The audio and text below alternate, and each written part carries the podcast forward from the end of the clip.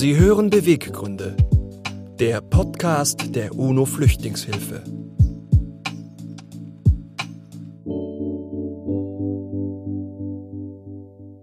Herzlich willkommen. Wir freuen uns, dass Sie heute wieder dabei sind. Mein Name ist Peter Ruhnstroth-Bauer. Ich bin Geschäftsführer der UNO Flüchtlingshilfe, dem deutschen Partner des Flüchtlingshilfswerks der Vereinten Nationen, kurz UNHCR.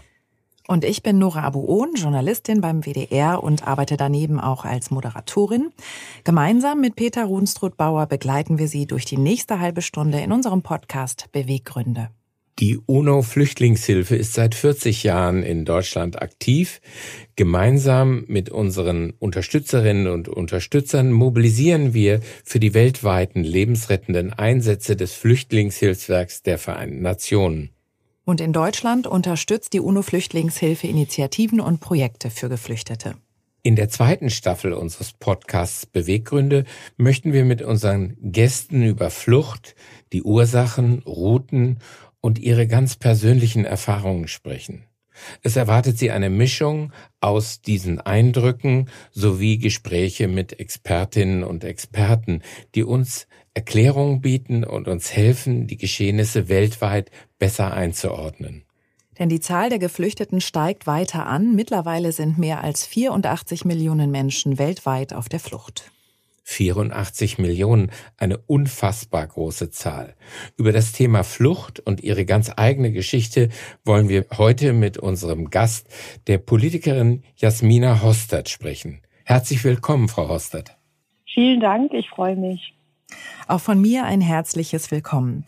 Bevor wir über Flucht und ihre ganz ja eigene Geschichte sprechen, möchten wir sie natürlich auch unseren HörerInnen vorstellen. Ich fasse mich kurz und nachher gehen wir dann ins Detail gemeinsam. Sie sind 1982 in Sarajevo in Bosnien und Herzegowina geboren und haben dort bis zu ihrem zehnten Lebensjahr gelebt. Sie haben durch eine Granate ihren rechten Arm verloren und ihr Vater hat dann beschlossen, mit ihnen nach Deutschland zu flüchten, damit sie besser medizinisch versorgt werden können.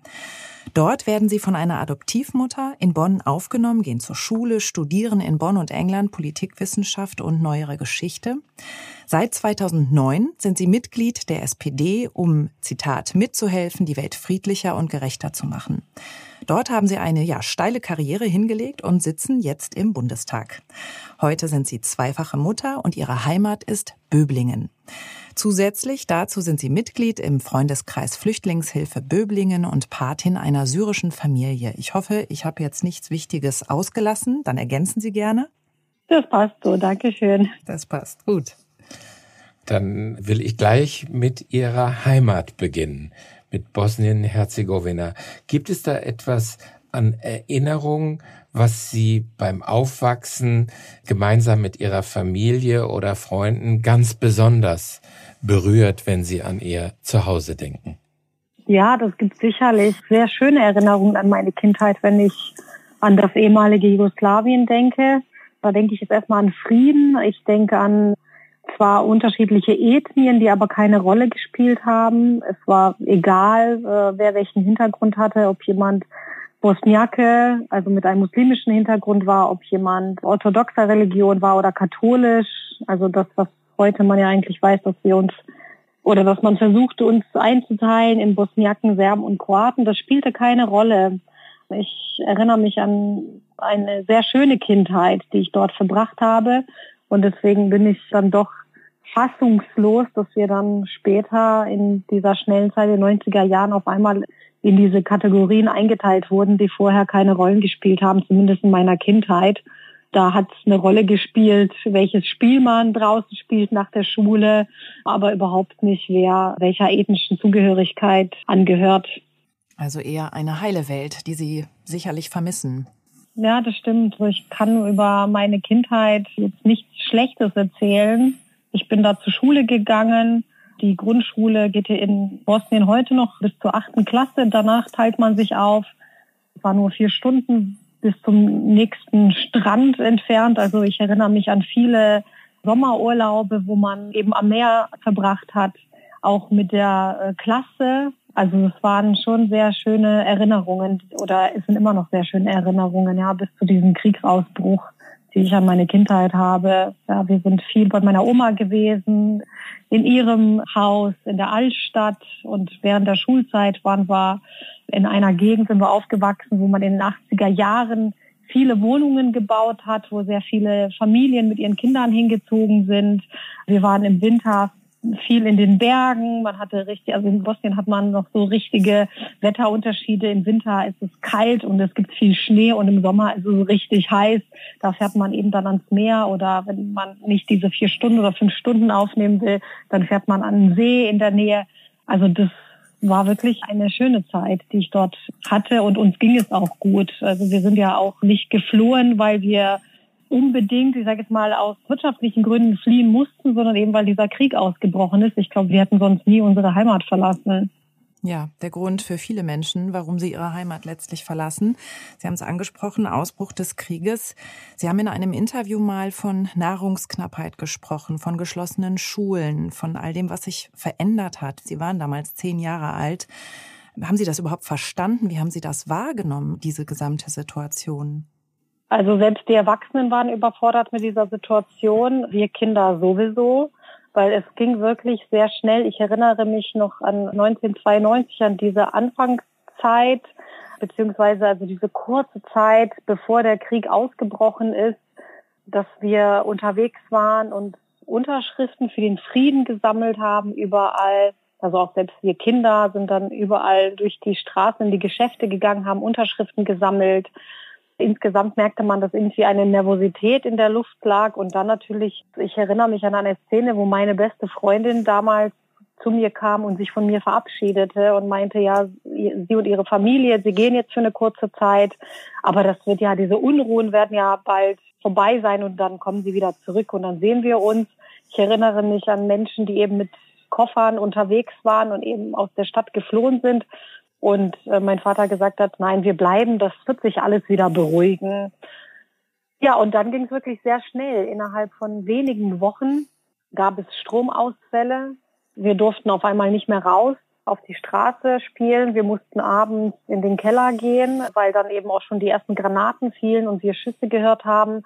Ich erinnere mich, dass wir sehr viel Angst hatten, weil wir einfach überhaupt nicht einschätzen konnten, was los war, aber wir wussten, dass es was Gefährliches war. Ich erinnere mich, dass man bestimmte Gitter an die Eingangstüren angebracht hat und uns die Erwachsenen erklärt haben, ja, wenn jemand äh, das Gebäude angreift, damit sie sozusagen geschützt sind, dass wir, ich erinnere mich an viele Abende und Nächte, die wir im Keller verbracht haben, mit vielen anderen Familien. Wir haben ja in so einem Mehrfamilienhaus gewohnt, war achtstöckig und dann drei Wohnungen pro Stockwerk, also schon viele Familien.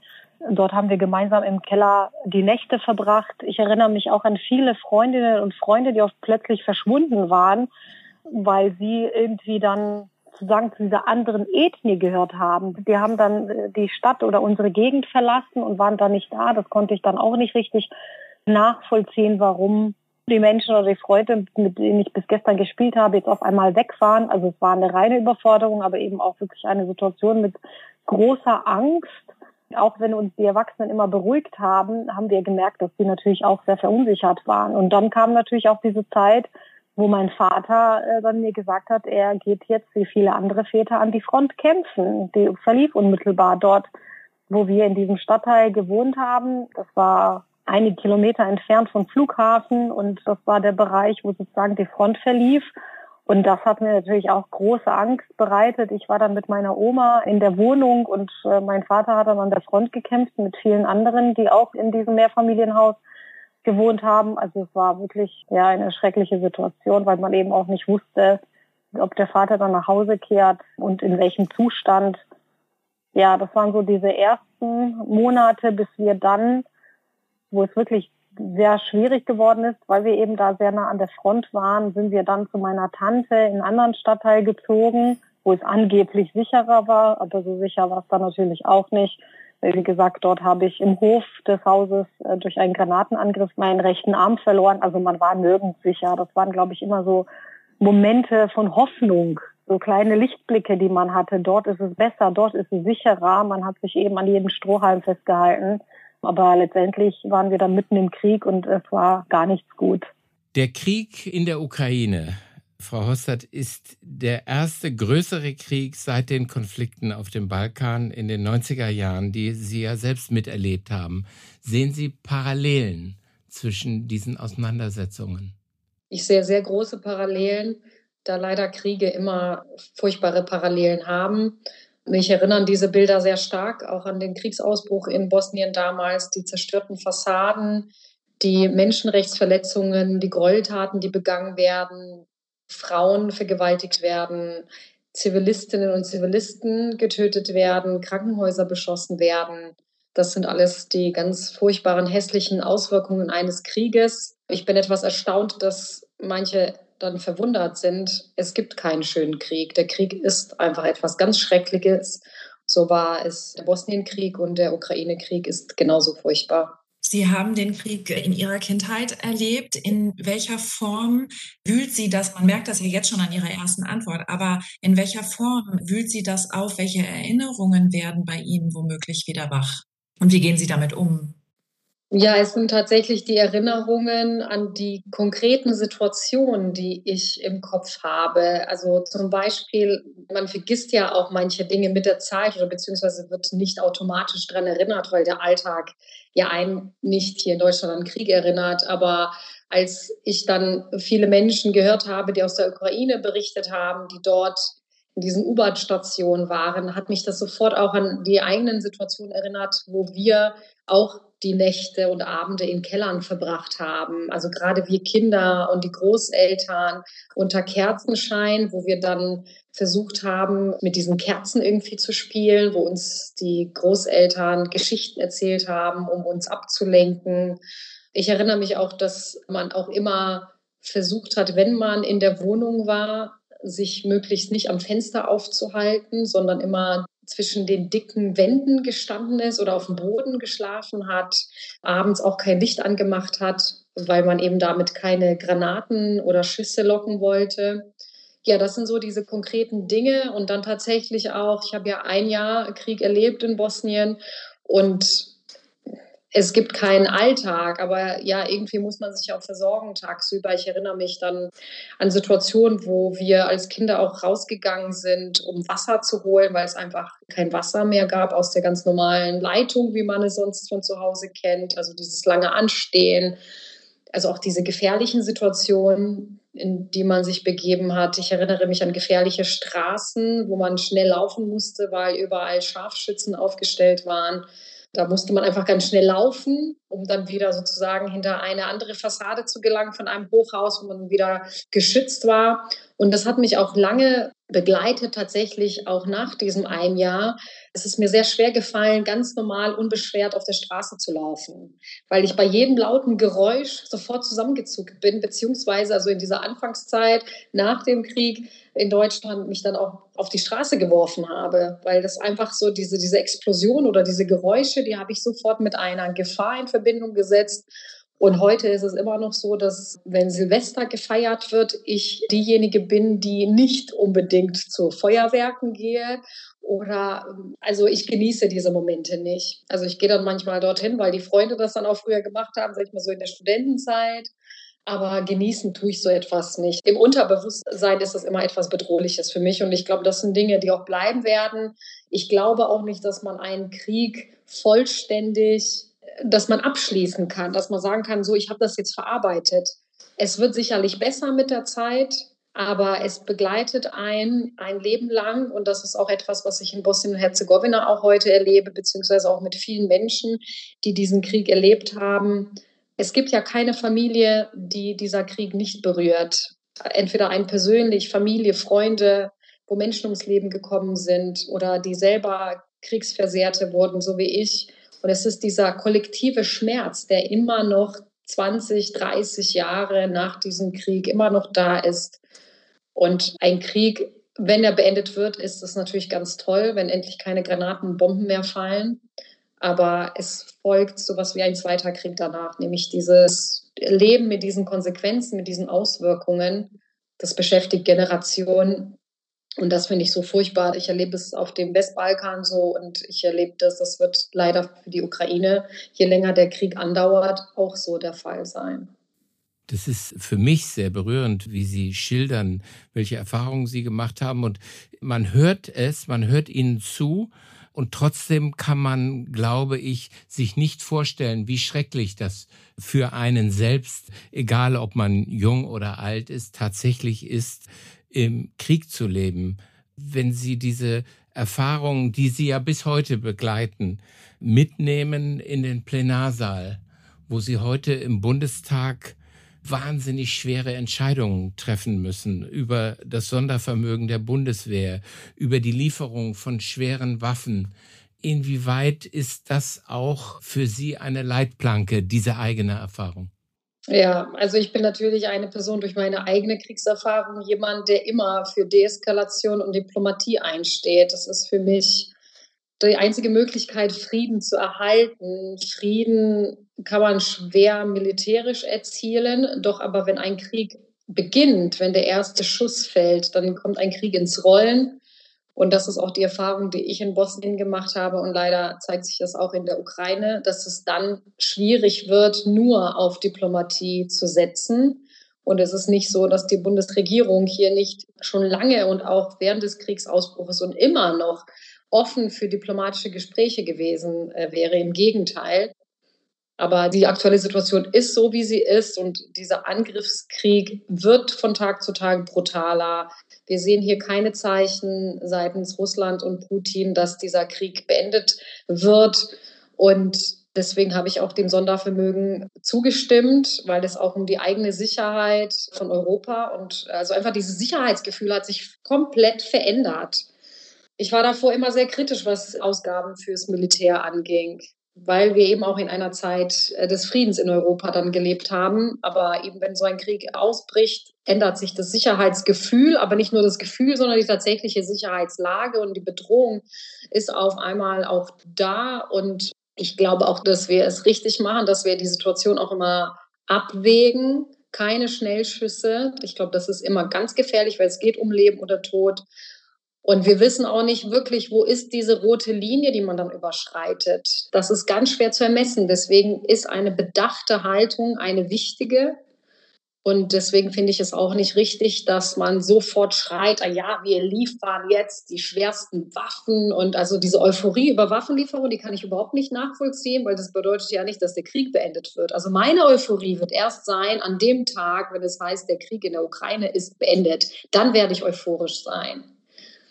Ich sehe aber, dass die Ukraine Unterstützung braucht. Sie braucht, weil sie soll erhalten bleiben, sie soll ein souveräner Staat sein.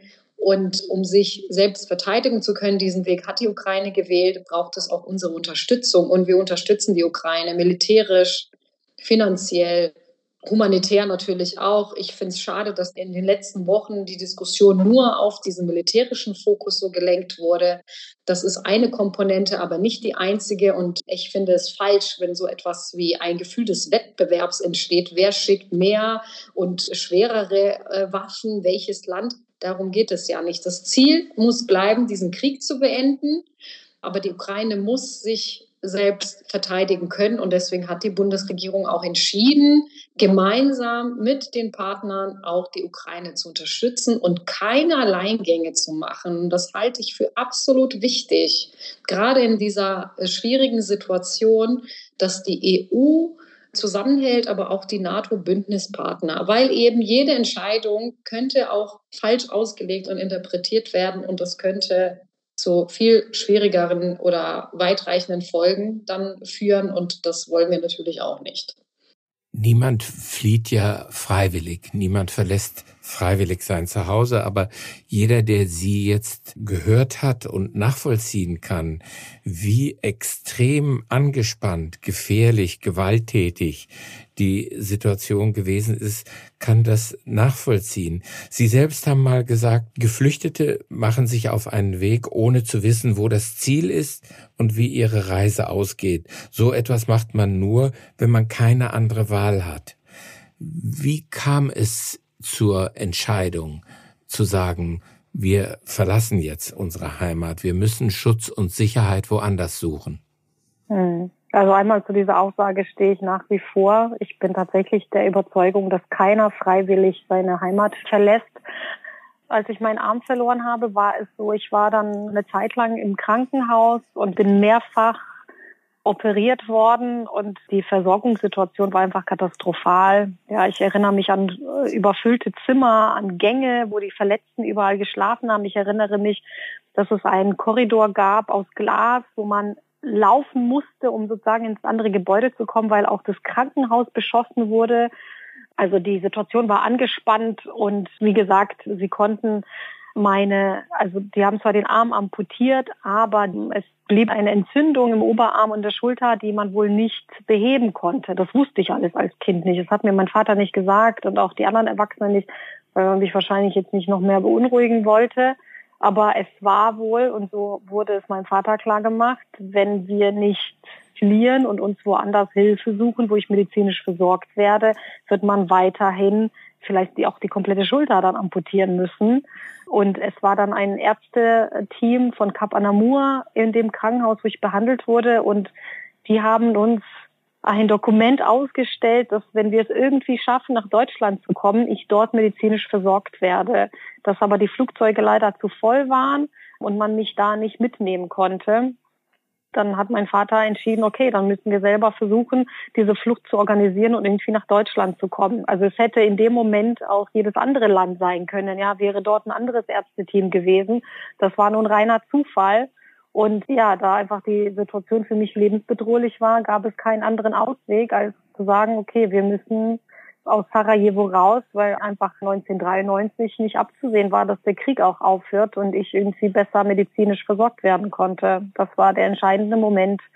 Hätte ich meinen Arm nicht verloren, ich bin mir sicher, dass wir in Sarajevo geblieben wären. Wann war Ihnen denn klar, dass Sie nicht zurückkehren würden? Ich weiß, dass dieses Verlassen der Heimat war für mich sehr, sehr schlimm. Ich musste mich von meiner Oma verabschieden und von der ganzen Familie. Und ich war mir sicher, dass das eine kurze Zeit ist, dass wir dann wieder zurückkehren. Also da habe ich fest dran geglaubt. Ich wollte auch gar nicht fliehen. Ich wollte nicht gehen, aber ich musste ja, mein Vater hatte das so entschieden. Nein, da gab es noch keinen einzigen Moment, wo ich geglaubt habe, dass wir nicht mehr zurückkehren. Also ich habe auch selbst noch, wo wir schon in Deutschland waren, die ersten Monate, da war ich auch noch fest davon überzeugt, dass wir zurückkehren werden nach Bosnien. Also es war auch mein größter Wunsch, dass der Krieg aufhört und dass wir wieder zurückkehren in die alte Heimat. Und da hat ja auch meine ganze andere Familie, die Großfamilie gelebt, meine Tanten, Onkel, meine Cousinen, mit denen ich mit Schwestern aufgewachsen bin, meine Oma. Also der Wunsch war noch lange vorhanden, auch wo wir noch hier waren. Sie sagten ja, hätte ich den Arm nicht verloren, wären wir niemals geflohen. Das heißt, Ihrem Vater war das vielleicht auch nicht klar. Es ging ja in erster Linie darum, Sie zu retten. Genau, ja. Also mein Vater ist ja dann auch später wieder zurückgekehrt. Er ist sehr, sehr stark verbunden mit seiner Heimat und auch mit Sarajevo, mit dem Ort, wo er aufgewachsen ist. Also ja, es war in erster Linie, war das Ziel, mich zu versorgen und ja, dass man dann hoffentlich, wenn der Krieg vorbei ist, dann wieder zurückkehrt. Das war, ich denke mal, der Plan, ja, der natürlich dann sich anders entwickelt hat. Aber das war die Hoffnung von uns, ja. Wie war das für die zehnjährige Jasmina, als ihr gesagt wurde, du musst jetzt packen oder nimm dein Kuscheltier mit oder wie auch immer, weil wir jetzt auf die Reise gehen müssen? Das war ganz furchtbar. Also ich erinnere mich sehr gut noch an diese Kriegszeit. Aber an diesen Moment erinnere ich mich besonders. Ja, das war ein schlimmer Moment. Wie gesagt, ich musste mich dann von meiner Familie verabschieden, von meiner Oma. Und ich erinnere mich, dass ich äh, sehr stark geweint habe das war eine Aktion von jetzt auf gleich. Das war eben abends spät. Man ist ja dann nachts über diese, also wo diese Front verlief, dort ist man drüber gekrabbelt und dann hieß es irgendwann abends, okay, heute, das ist jetzt der Abend, hier hast du einen kleinen Rucksack und kannst deine Lieblingspuppen einpacken. Und die habe ich dann weinend eingepackt und dann haben wir uns verabschiedet, ja. Und dann begibt sich ein kleines Kind mit ihrem Vater auf eine wochenlange Flucht. Es hat mehrere Wochen gedauert, bis Sie tatsächlich in Bonn angekommen sind. Welche Route haben Sie genommen und was glauben Sie, was hat das mit Ihnen gemacht in dem Alter? Also es war die schlimmste Phase, war natürlich diese kurze Zeit, wo wir über, um aus Sarajevo rauszukommen, Sarajevo war umzingelt. Also es war, glaube ich, die gefährlichste, diese zwei Stunden über diese Schusslinie zu kommen. Das war der gefährlichste Moment, wo ich auch sehr viel Angst hatte. Und dann war es wirklich irgendwie, ich habe mich natürlich da ganz stark auf meinen Vater verlassen und habe ihm vertraut, dass das irgendwie funktioniert und klappt. Ja, und dann, wo wir dann Sarajevo verlassen haben, dann sind wir mit einem Hilfskonvoi in die nächste Kleinstadt, wo wir Familie hatten, die uns da aufgenommen haben. Und da war es ganz eigenartig, weil da war nämlich der Krieg noch nicht ausgebrochen. Also da war irgendwie alles noch friedlich. Da gab es Geschäfte. Ich erinnere mich, wir sind morgens ganz früh dort angekommen, gegen fünf oder sechs Uhr morgens. Und ich habe in einem Laden Bananen gesehen und ich war völlig begeistert. Hat mein Vater nur gesagt, Bananen, ja. Und dann hat ein Bäcker aufgemacht, da hat es nach Brot gerochen. Ich glaube, an dem Tag habe ich einfach erstmal nur ganz viel gegessen, all diese Dinge, nach denen ich mich gesehnt habe. Dort waren wir dann kurze Zeit und dann sind wir weiter nach Kroatien und dann nach Slowenien und dort war ja auch kein Krieg mehr und dort haben wir dann auf das Visum gewartet und sind dann weiter mit dem Nachtzug nach Bonn gefahren. Daran erinnere ich mich auch noch. Also es war schon eine lange Zeit, wo wir da unterwegs waren, die Wochen. Aber wie gesagt, das Gefährlichste waren diese zwei Stunden aus dieser umzingelten Stadt rauszukommen. Und danach waren wir ja schon sozusagen in Frieden zu der Zeit. Das war etwas beruhigender, aber trotzdem wussten wir nicht, wie dieser Weg tatsächlich dann weiterhin funktioniert. Und geht man so einen Weg alleine oder hat man Unterstützerinnen und Unterstützer, Helferinnen, Helfer oder gar auch jemand, der das gegen Geld anbietet und einem den Weg zeigt? Also ich erinnere mich, diese zwei Stunden, um aus Sarajevo rauszukommen, da erinnere ich mich, dass wir in einer kleinen Gruppe waren und es gab eine Person, die uns geholfen hat oder die diese Gruppe geführt hat, um aus dieser Stadt rauszukommen. Und ich glaube auch, dass diese Person dafür Geld bekommen hat. Also er ist mit kleinen Gruppen raus aus der Stadt und hat dann wieder andere in die Stadt reingebracht. Daran erinnere ich mich. Ich erinnere mich dann, wo wir schon, also die in dieser Grenze waren zwischen Bosnien und Kroatien. Ich erinnere mich an eine Taxifahrt, die war mit einer Mutter, mit ihrem Sohn. Die kannten wir nicht, die haben wir da wahrscheinlich auf dem Weg kennengelernt. Die haben uns da über irgendwelche komischen Wege, der Taxifahrer durch den Wald irgendwie, ich glaube, über die Grenze gebracht. Ich bin mir auch sicher, dass da auch Geld für bezahlt wurde. Also es gab immer wieder kurze Phasen, wo man andere Menschen, die auch geflohen sind, kennengelernt hat und kurze Zeit mit ihnen unterwegs war. Aber letztendlich waren wir auf uns alleine gestellt. Denn wir hatten ein klares Ziel. Wir mussten nach Bonn kommen und die anderen, die geflohen sind, die hatten andere Ziele. So dass ich mich nur vereinzelt, wie gesagt, an diese eine Frau mit ihrem Sohn erinnern kann, an diese, in diese Taxifahrt, aber nicht mehr an großartig andere Personen, die irgendwie eine längere Strecke mit uns unterwegs waren.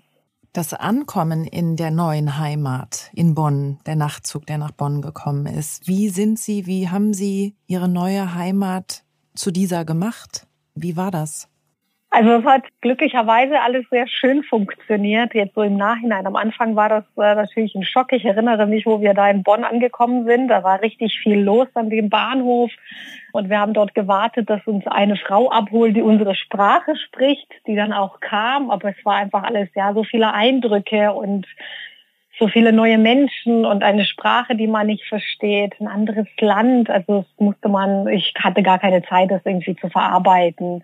Ich habe das dann auf mich zukommen lassen und ich war dann erstmal auch wieder längere Zeit im Krankenhaus in Bonn, wo ich operiert wurde.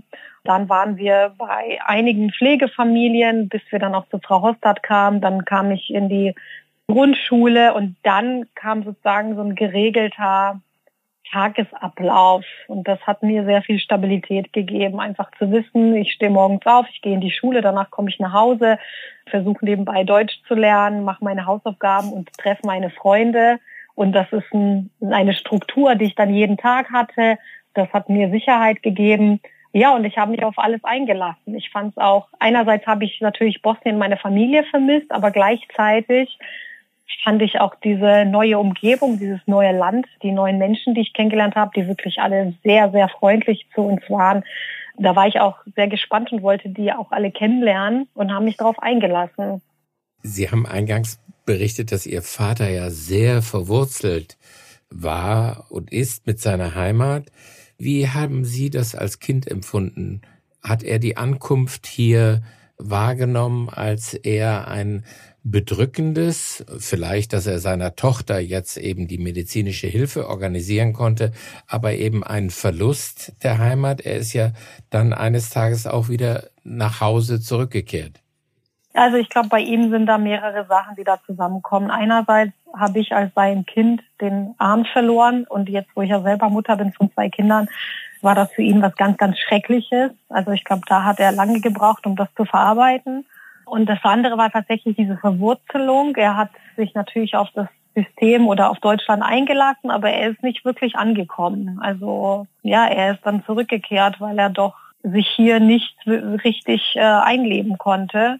Und da ich ja dann bei der Frau Hostad war, die mich, die sozusagen die, die Pflegschaft und dann später auch mich adoptiert hat, für mich übernommen hatte, konnte man das dann einigermaßen auch so gut regeln. Er wusste, dass ich dann in guten Händen, dass ich gut aufgehoben bin und ja, ist dann, ich glaube 1997 ist er dann zurückgekehrt, wo ich Jugendliche war und ich wollte zu dem Zeitpunkt nicht zurück. Ich erinnere mich, dass wir das da auch gemeinsam besprochen haben.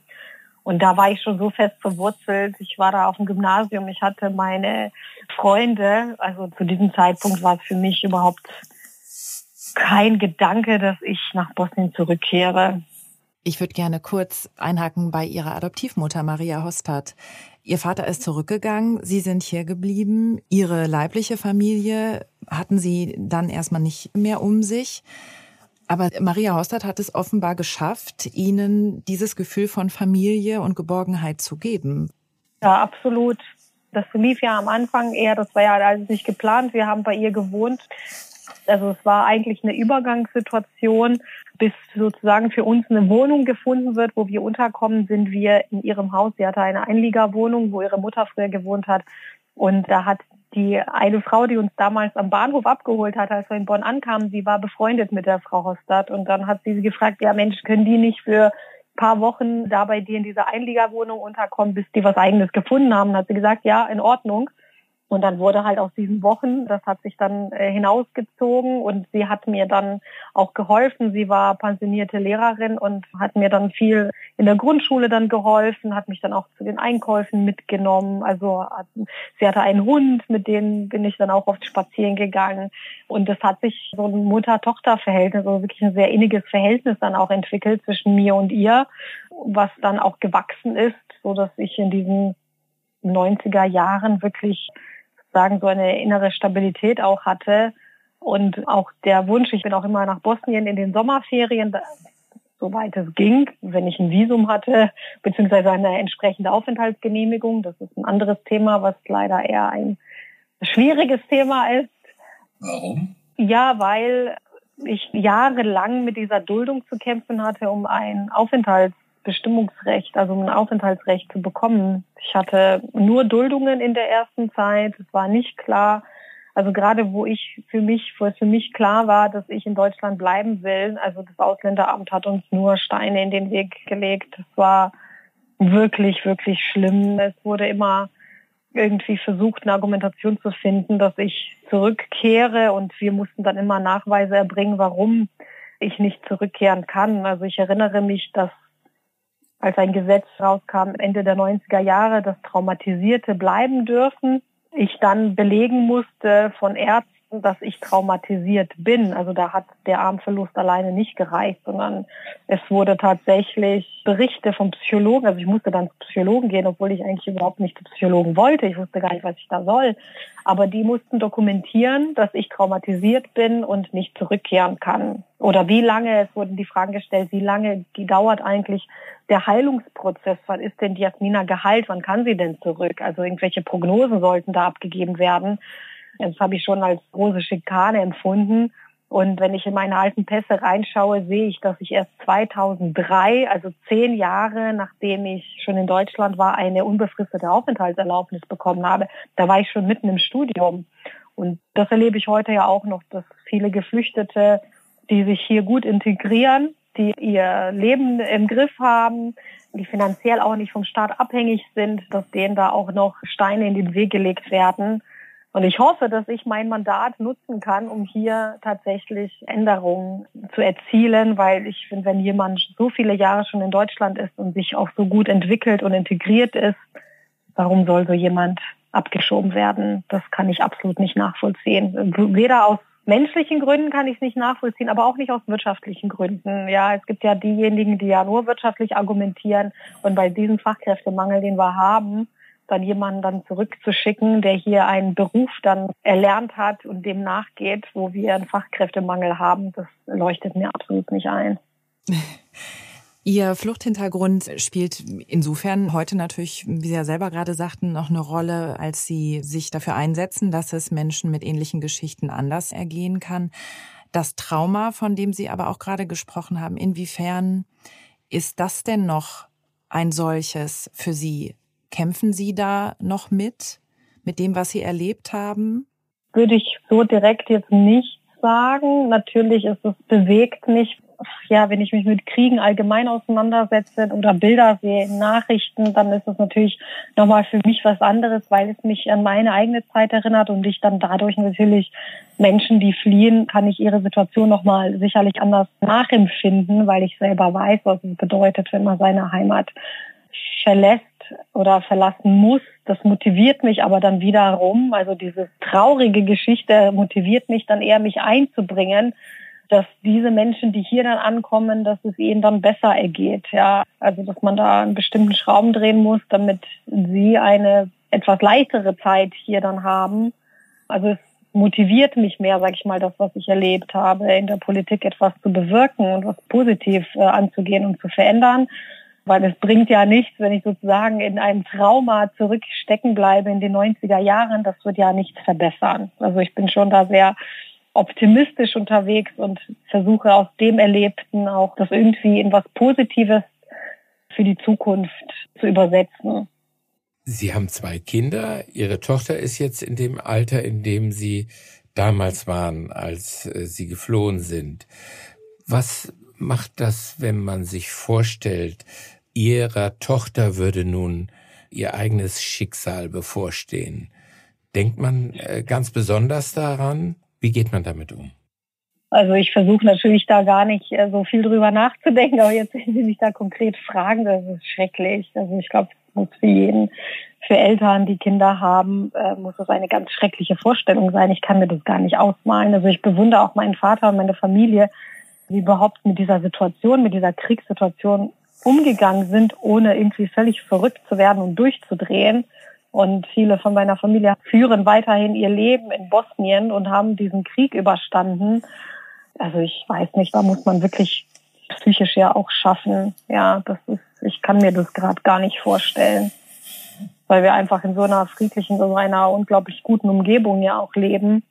Das ist eine ganz schreckliche Vorstellung. Aber ich weiß, dass es natürlich vielen Familien und Eltern und Kindern auf dieser Welt genauso ergeht. Vielleicht gerade jetzt auch in diesem Moment. Und das ist Ermutigung und Ansporn und Motivation für Sie, Frau Hostert, und Ihre Geschichte, glaube ich, für uns. Und deswegen möchte ich mich ganz herzlich bei Ihnen bedanken, Frau Hostert. Das ist ein offenes und motivierendes Gespräch gewesen für uns und die Hörerinnen und Hörer des Podcasts. Wir von der UNO Flüchtlingshilfe unterstützen ja nicht nur Projekte weltweit, sondern eben auch hier in Deutschland. Und wir sind dankbar zu hören, dass Menschen, die diese Erfahrung gemacht haben, so wie Sie, die umsetzen in Optimismus, Motivation und auch in Handeln. Denn Sie haben ja nicht nur hier in Deutschland die Sonnenseite erlebt, sondern, wie Sie selbst berichtet haben, in der Bürokratie, bei den Ausländerbehörden auch durchaus Dinge, von denen Sie heute sagen, die müssen unbedingt verändert werden. Dafür wünschen wir Ihnen alles Gute. Vielen Dank und danke für das Gespräch. Danke Ihnen.